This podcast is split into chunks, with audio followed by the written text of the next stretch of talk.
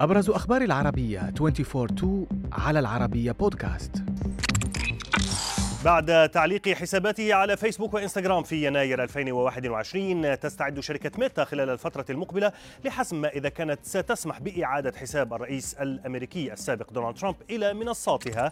الشركة أعلنت في البداية أنها ستتخذ قرارها حول عودة ترامب بحلول السابع من يناير الجاري لكن صحيفة فاينانشال تايمز نقلت عن مصدر مطلع على المشاورات الجارية أنه من المتوقع إعلان القرار في وقت لاحق من هذا الشهر مشيرة إلى أن القرار سيثير الانقسام بين الأمريكيين.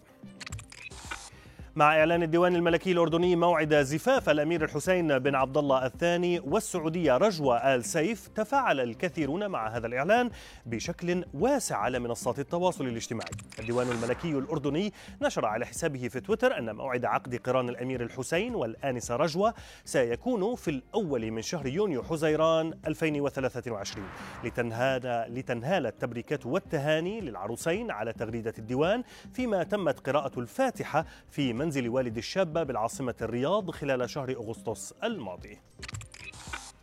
إلى مصر هذه المرة حيث تحدث الفنان محمد رمضان للمرة الأولى عن أزمة الطيار الراحل أشرف أبو اليسر معترفا بخطئه في القضية. والدليل أن القضاء حكم ضده في نهاية المطاف. وفي لقاء تلفزيوني مع الإعلامية منى الشاذلي كشف رمضان عن ضيقه لأنه تسبب في قرار قاس ضد الطيار الراحل موضحا أنه كان يتمنى أن يكون القرار الصادر ضد الطيار أخف من الإيقاف مدى الحياة. وذكر أنه حاول بكل كل الطرق تخفيف العقوبة وحل الأمر قبل أن يتحول إلى قضية رأي عام. في خبر أثار ضجة على السوشيال ميديا كشفت تقارير عن توجيه دعوى قضائية ضد شركة تويتر لتخلفها عن سداد إيجار مكتب لها في سان فرانسيسكو بأكثر من 135 ألف دولار. شركة كولومبيا ريت المالكة للمساحة المكتبية رفعت الدعوى ضد شركة تويتر المملوكة للملياردير إيلون ماسك في منتصف الشهر الماضي بعد مهلة خمسة أيام لدفع المبلغ.